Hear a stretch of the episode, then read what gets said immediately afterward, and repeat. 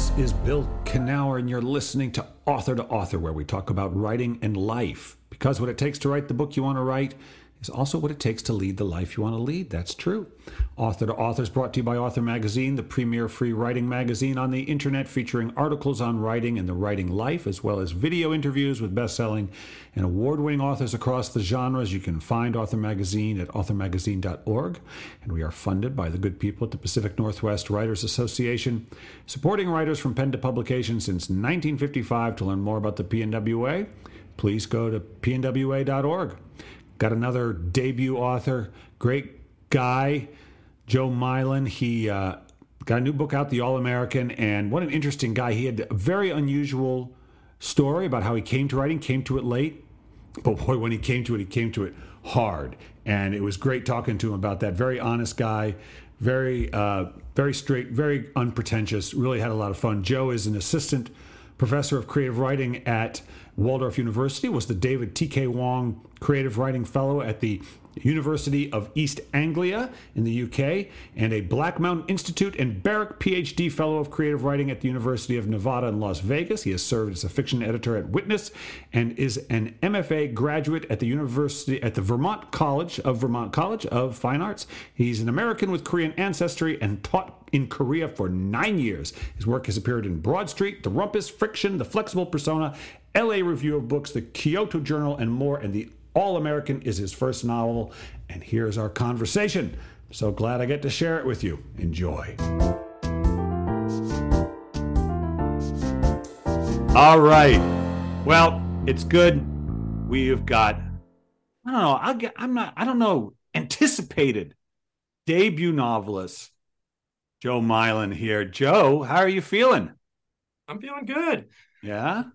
Yeah, I got a lot of rain today where I'm at, which is desperately needed because it's been boiling otherwise. Joe's out in Iowa, which we don't always think of Iowa as a literary state, but it is. We all there's one particular reason for that. Uh, you teach writing out there, yeah? I do. I, I teach at a small liberal arts college uh, named Waldorf University, and I teach creative writing. Um, and I also teach uh, lit classes and, of course, English comp, like like most oh, of us. Oh, you oh you're really you're grinding it out. Okay. Well, listen, but the reason we're talking is not because you're a professor of of writing and literature at Waldorf Waldorf College, but because you've got your first novel out, The All American, and this was this has been out for a couple months now. Couple months. Yeah. Came out April fourth. Yeah. That's right. So a lot of attention, uh, for good reason. For good reason. Uh, how are you feeling? So you. it's been a couple months. How's the, how has the reality versus expectation worked out for you? Um, it's it's been surreal because um, more people answer my emails. So- I'll bet. um, so like in the past uh, when when when i just wrote uh, a few short stories that got published like you you would want to do a reading somewhere and you would say like hey would you be interested in doing a reading or doing something and it would just be crickets um and but now it the book has gotten enough really good attention that um, people people are responding not always saying yes but they'll respond which is a nice change That is So- that is nice. That is nice. Okay, so let's back up a little bit. Um, you feel like somebody for whom writing has been always on the horizon, or if not a central part of your life. Is that fair? Or did you come to it like in college? I feel like you've been doing it for kind of ever. no, I, I came to it after college actually. So What? Uh, I- I'm I'm one of the few. I I so what happened was I wanted to be a I wanted to be a filmmaker. Ah, And okay. um, I went to a school without a film program because I was, you know, 18 and not very bright. But, um, and I wrote, I, I did playwriting, and that was the closest that I could do to filmmaking. that's And- right.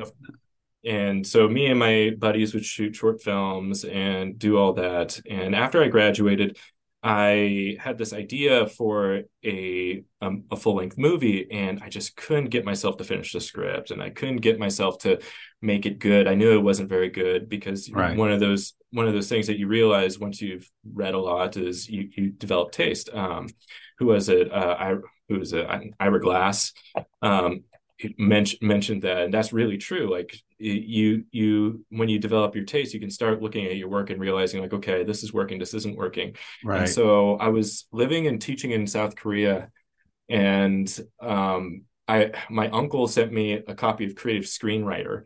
And i don't know if the magazine's still out but he sent me this copy because it had this someone wrote that uh, an article saying that if you're struggling with your screenplay, what you should really do is write it as a novel because it's way easier to write it as a novel and get it published as a novel. and, well, oh my god. Okay, all right, interesting. And, and then like once the novel's bought and you know the film rights sell, you can just go and say like, here's my script. Uh, that is the, most idiotic, convoluted. I'm sorry. I'm sorry to whoever wrote that, but that is the weirdest route to getting. But okay, fine, all right. I I think what it was is it worked. It worked for him, and okay. yeah, it yeah. won't work for 99 percent of every other you know every other writer. Right. But I, I was again, I'm like 22.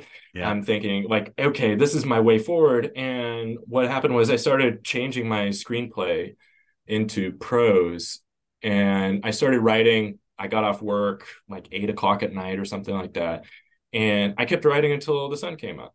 And it was wow, really? It was, yeah, it was it was just straight. I like I didn't even I like I think I may have made some coffee or something, but it was the first time I'd ever done anything in my life where I could just keep going and just I just I loved it. And then I looked at it and again, I had done enough reading not necessarily short stories and prose, but a lot of playwriting and uh, screenwriting. And I was reading and I was like, this is shit. Like, I need to get, I love doing this and I want to get better at this. And then from that point on, I don't know, it was just like when you find your form. And for me, I found my form and I decided like, this is what I devote myself to.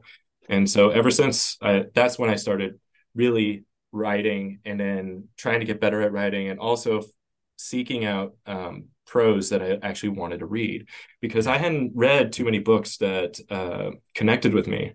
Yeah. Um, yeah. As a as a as a young guy. So you weren't a and, reader as a young fella. No, I mean I wanted to be because every once in a while I would find something interesting, like some piece of nonfic, like historical fiction or whatever, and I'd read it and I'd be like, oh, that's pretty cool.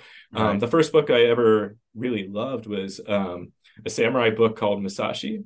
Okay. Um, was it written in English or was it written it was originally written in Japanese and translated into English, but you know, reading about a samurai, you know, a guy, how does a guy become a samurai? Yeah. Um, right. and I loved it. But when I went and talked to my English professors, they're like, hey, you know, what what should I be reading? And they would hand uh, my English teachers, they would hand me uh, like Amy Tan, which for, you know, a 13, 14, 15 year old guy who who is into samurai what um, st- oh God, this drives me crazy. Okay, they meant well. They meant well. Okay, they meant well. They meant and, well. but I didn't because of that. Like it was much easier for me to find films that I connected with, but I didn't find yeah. books until I was I was grown, and then I started reading people that I absolutely loved.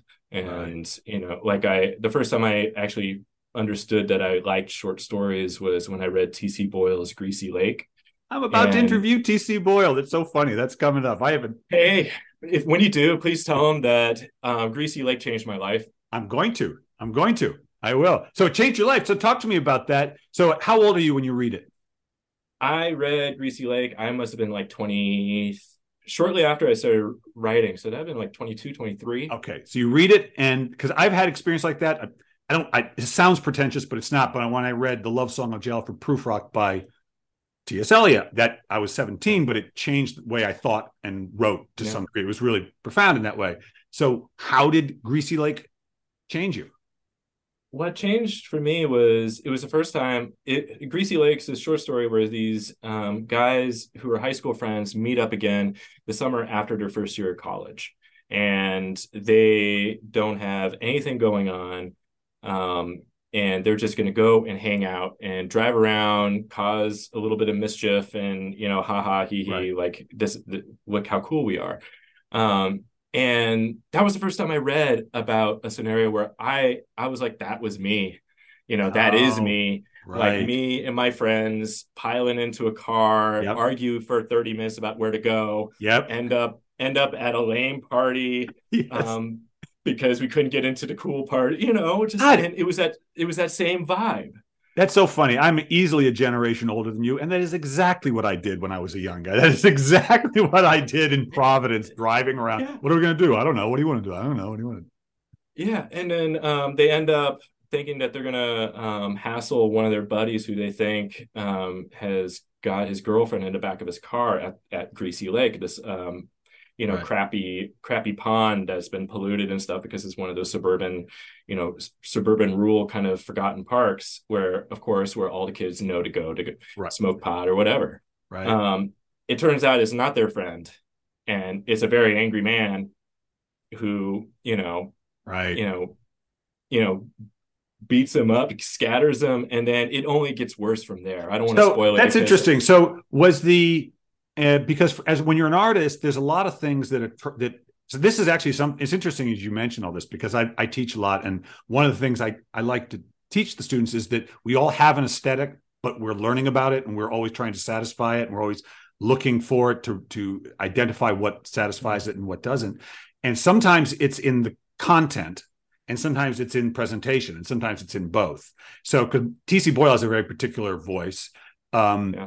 Uh, very distinct voice was it the voice or was it the content that really excited you the most the just the nature of the story I, I think it was a combination of both because it was before I discovered grit lit or anything that was you know hip like grit lit. I haven't even heard that term. What the hell have I missed it? it's uh, it's it's it's guys like Barry Hannah this guy's like, oh, I, I need to look at my books. I'm I'm blanking on a name. That's okay. Um, uh, I mean, I can uh, picture what grit. I mean, I it sort of speaks for itself in a way, but yeah, like Denis Johnson. Um, that's not oh, actually Denis true. Johnson, really. Yeah. So what it, what it is is is it's um, gritlit isn't just like it's not the contents, but you know, it's that idea. It it's rougher than let's say like a, a Ray Carver type of thing because okay. Ray Carver was he was obsessed with you know picking out all those adjectives and picking yeah, out all those yeah, adverbs you know the the American declarative sort of sort of idea. But um you know when TC Boyle he published that story I think in like 78 or 79 oh, like wow. he was right in that zone of like it was really early in his career and yet it the the line sung. So like the way he was developing his his voice that you know much later like when when he comes out with water music it's fully yeah. developed because he he's done an incredible amount of reading. Um and so he can switch voices very easily. But the other part of it was i hadn't read about young guys doing what young guys do. Yeah. And i hadn't read about it um as unapologetically as that because it's not just like oh young guys being you know boys will be boys but it's that it's that that the guys are fulfilling motifs that they think they're supposed to be but not right. really yeah and that that that line is a really really really hard thing to do because yeah. it's very easy to you know overblow and you know go to the macho route. It's very hard to expose where a character is trying to do that but in reality isn't. Right. Um right. and that's what greasy lake, lake did for me because i read that and i was like all of these epiphanies that keep on occurring towards the end to the very last image in that story which is absolutely spectacular um he manages to show so much that I had never read where that young guys understand but are afraid to admit. Yeah. I'm so glad you said that because I do think that um, we can take there's a there's some cliches around young manhood which mm-hmm. are worth debunk, debunking. Anybody who's ever been a young man knows that you are a full person with all kinds of feelings, with may not get expressed, but they're yeah. all there. Particularly if you're like you and I, you and me, who were had a artistic aspirations, there's a lot roiling around in there. So good for you. And you certainly so. Speaking of which, you certainly go after all that in the All American. I'm not going to try and give the whole story away. It is a. Would you say a? I haven't thought of this word in so long. A Bildungsroman. Would you say it is yeah. one of those? It kind of is. Bildungs, it's a Bildungsroman, or um, in English, we always just, you know, we often, it's the same thing, a coming of age story, maturation narrative. Yeah. Um, I, yeah, it was very deliberately I chose that because um, when, uh, so the idea about uh, the All American is it actually came about when I used to teach a class called American Culture in South Korea.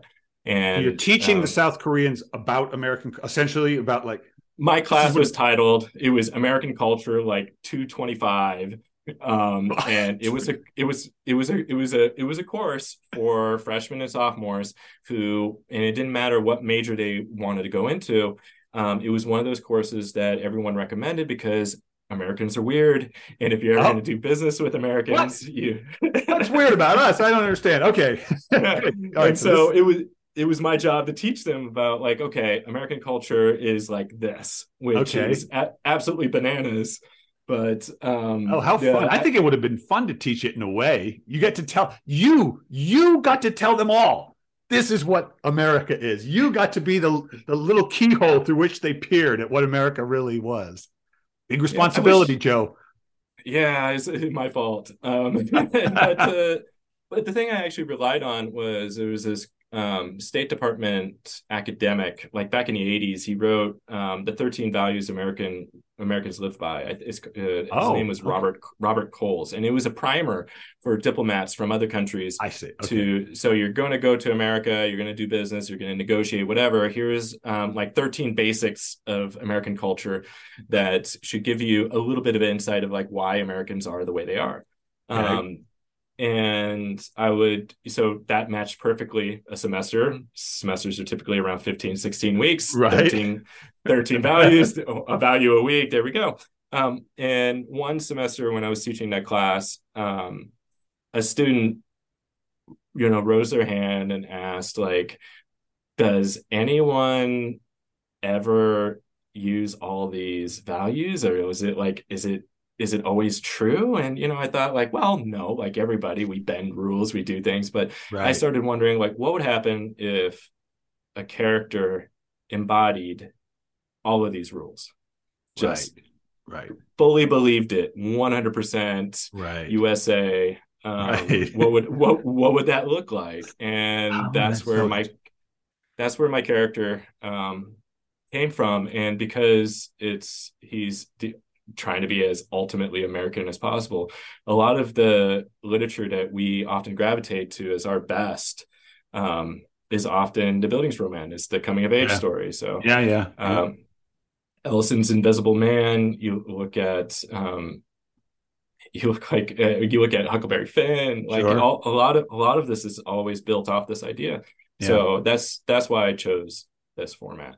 Well, you're you, but it, it also mirrored your own life in that you really your artistic life was quite the journey, going from one thing to another, discovering what you wanted to be at such a at, at, at, like I said, I interviewed thousand writers, and usually it's young, but obviously it doesn't have to be. But it's fascinating to me that the this writer was living in you.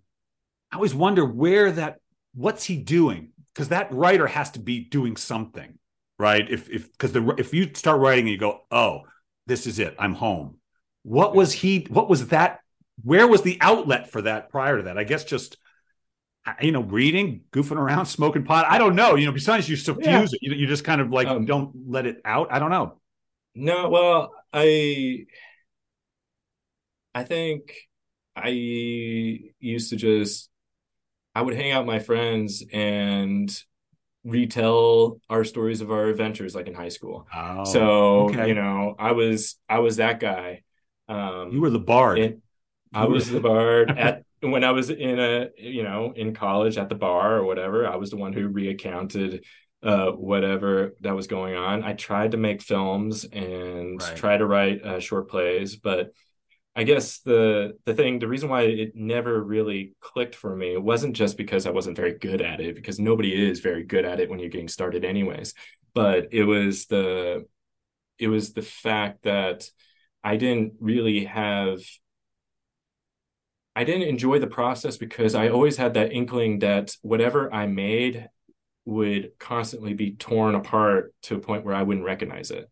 Maybe that else. was yeah. Right. So like right. it's it's like that's like collaboration works if you're actually working together to collaborate to make to make it happen but like when right. you're sitting there and you're playwriting by yourself for me at least i felt that whatever great idea i had would get um w- wouldn't I, I spend all this time trying to distill it and not distill it very well. And Right. then I also don't have any faith that it's ever going to look anything like what it happened in my mind. Whereas I think the reason why I connected with writing prose was this is telepathy, man. Like you you have every time you open up a book, a good one, you read a moment of someone else's thought yeah. like it's it's it that is spectacular and that is something it's magical and you're and you can go anywhere with it and it's just it's not it's it's You different see? than even storytelling Yep. Oh, yeah.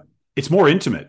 And what's weirder still, Joe, is that people have read your book and each one of them has read a different book because each one of them, you know, they all do. Because I have, you know, I write stuff that is kind of inspirational, not kind of, that's what it is. And so when people contact me, they're always like, thank you, you know, and that's great. But whenever they talk about it, it's like, oh, that is, it always sounds different than the book I wrote, which is like they do with it what, you know, they find the thing they need. But I- I suspect as you I don't know. Literary writers don't hear as much from their readers as I think they should, but they don't tend to. I don't know if you've heard much, but it always feels like they've read their own book. I don't know if that's been your experience. definitely like the I've I, I I got I've gotten some emails um and the I think first it just blows my mind that anyone would bother tracking down my email to You see, write right, right, write two, three pages of like of of not always praise. It's sometimes like No. you know you weren't you weren't right with this character because of blah blah blah. Yeah, like yeah. I, I I wasn't even thinking of that, but um, yeah, everyone, someone. I was really early on. The first time I ever um, the first time I actually met readers who weren't people I knew. And Right. weren't like from uh, my publisher WW Norton right. um, I was I had done this uh, independent um, book conference for booksellers, and someone had tracked me down at the airport on the way out in order to talk to me about one of the characters, Wow. and and she. She was talking to me about like, okay, here's my interpretation of this character. Is that right? And I had no idea like how to respond to that because I was just I was just getting ready to I was trying to find my gate. you were just being a normal person, and suddenly you were a celebrity, much to your own in your own small way. And it's Yeah. kind- you're gonna it's a weird thing, but what'll happen is you will learn how to respond to those questions, probably because you'll get them again and again in different, you know, you that you will learn the kind of questions you will get and how you will probably say, well, it's I remember Yann Martel who wrote Life of Pi, Yeah. and I was interviewing him about that, and he said some woman came up to him and she said, I loved the Life of Pi, and I loved how you wrote a book about marriage. And he said, I did what? and she said, "I- You wrote a book about marriage. She says, uh, uh, and he start, she said, I've been married, and that tiger is marriage. And he said, Okay, then. yes, it is. And I think that is, I believe in that relationship to the reader and their interpretations of it. Whatever you think it is, for you, that's what it is. Yeah, I mean What do you think?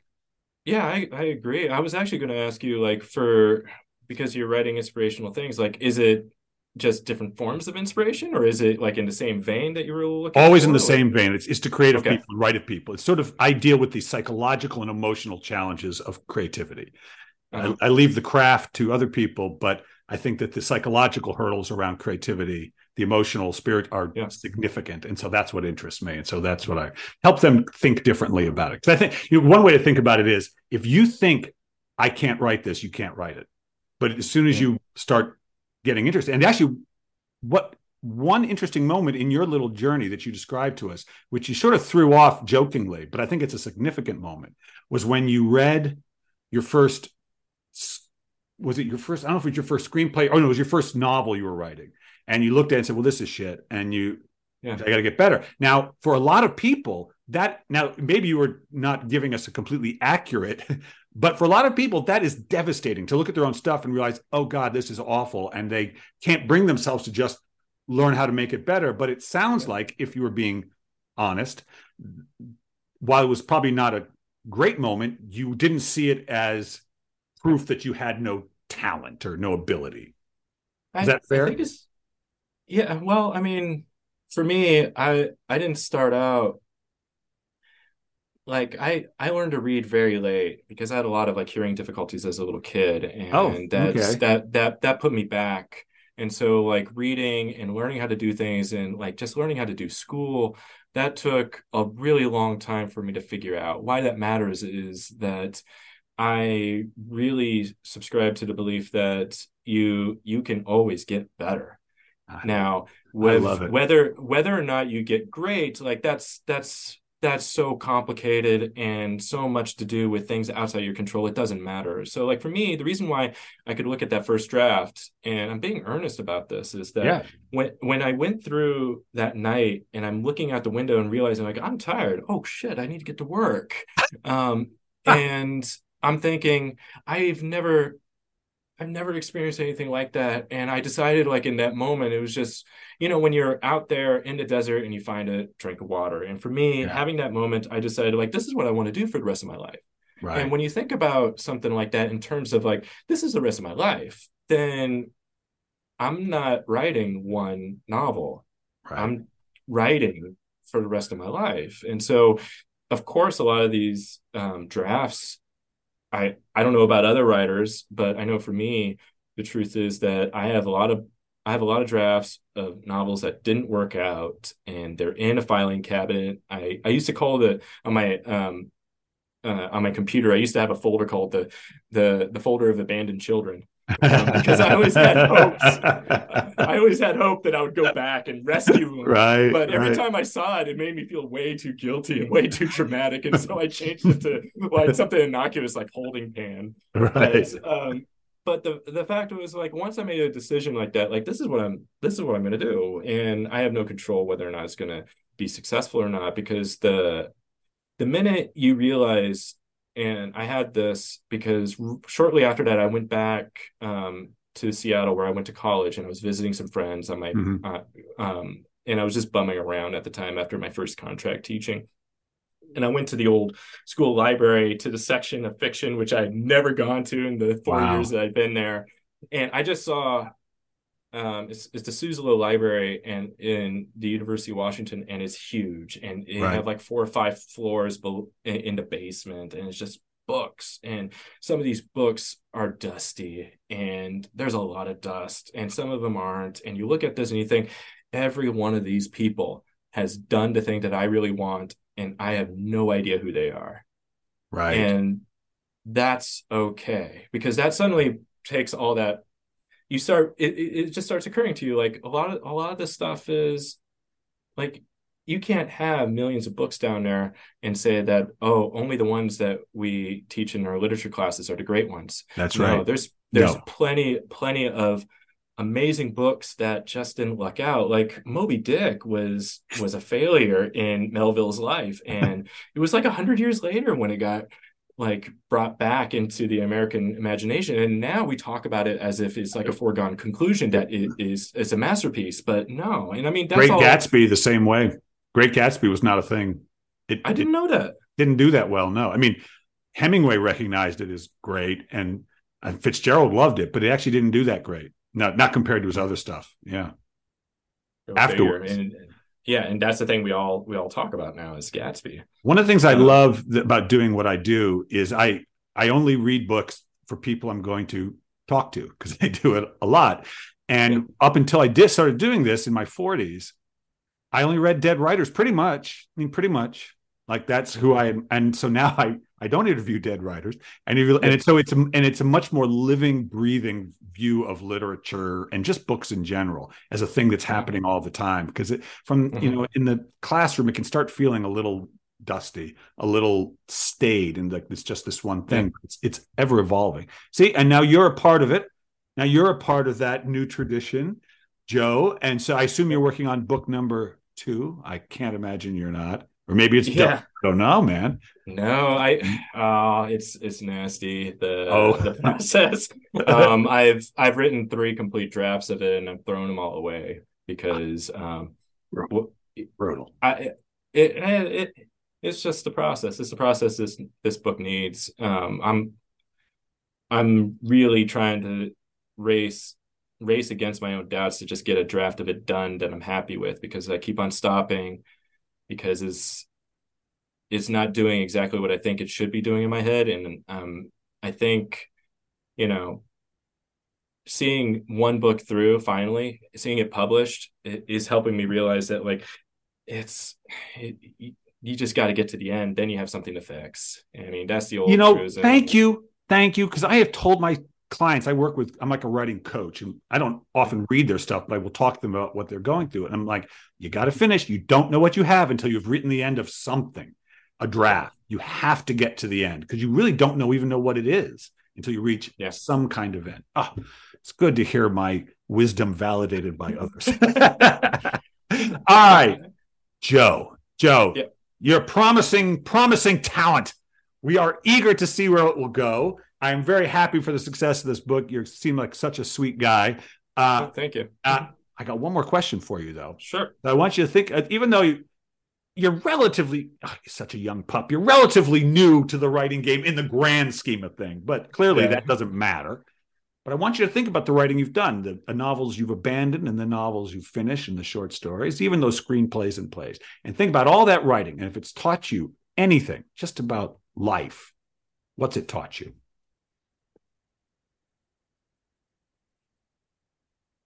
It the thing it taught me is that the the real problems you have can't be can't be fixed. They it has to change a mindset.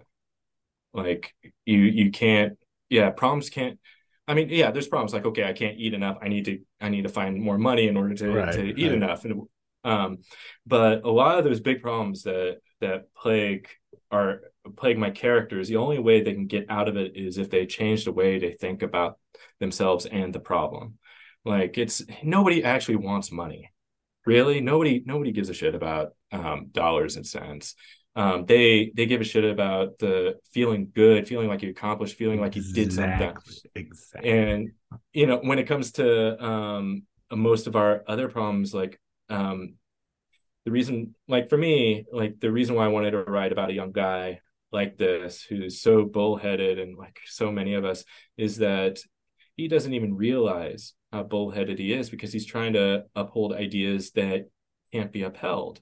He thinks because if he does this, this will make him a successful American.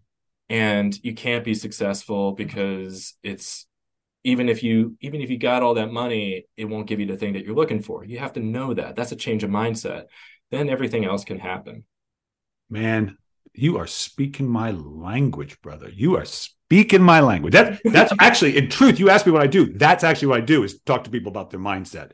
That with writing, it's mindset first, writing second, mindset first. It's all mindset. Oh, good. See, I knew I liked you. This is good, Joe. Congratulations on the book and good luck on the next one. I look forward to seeing it. Yeah, thank you.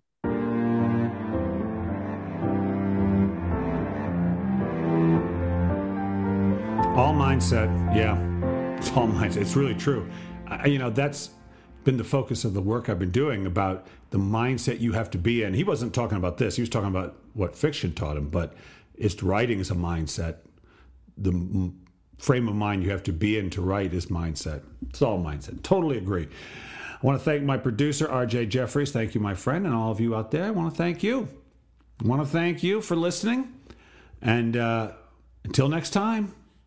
Go find something you love to do and do it.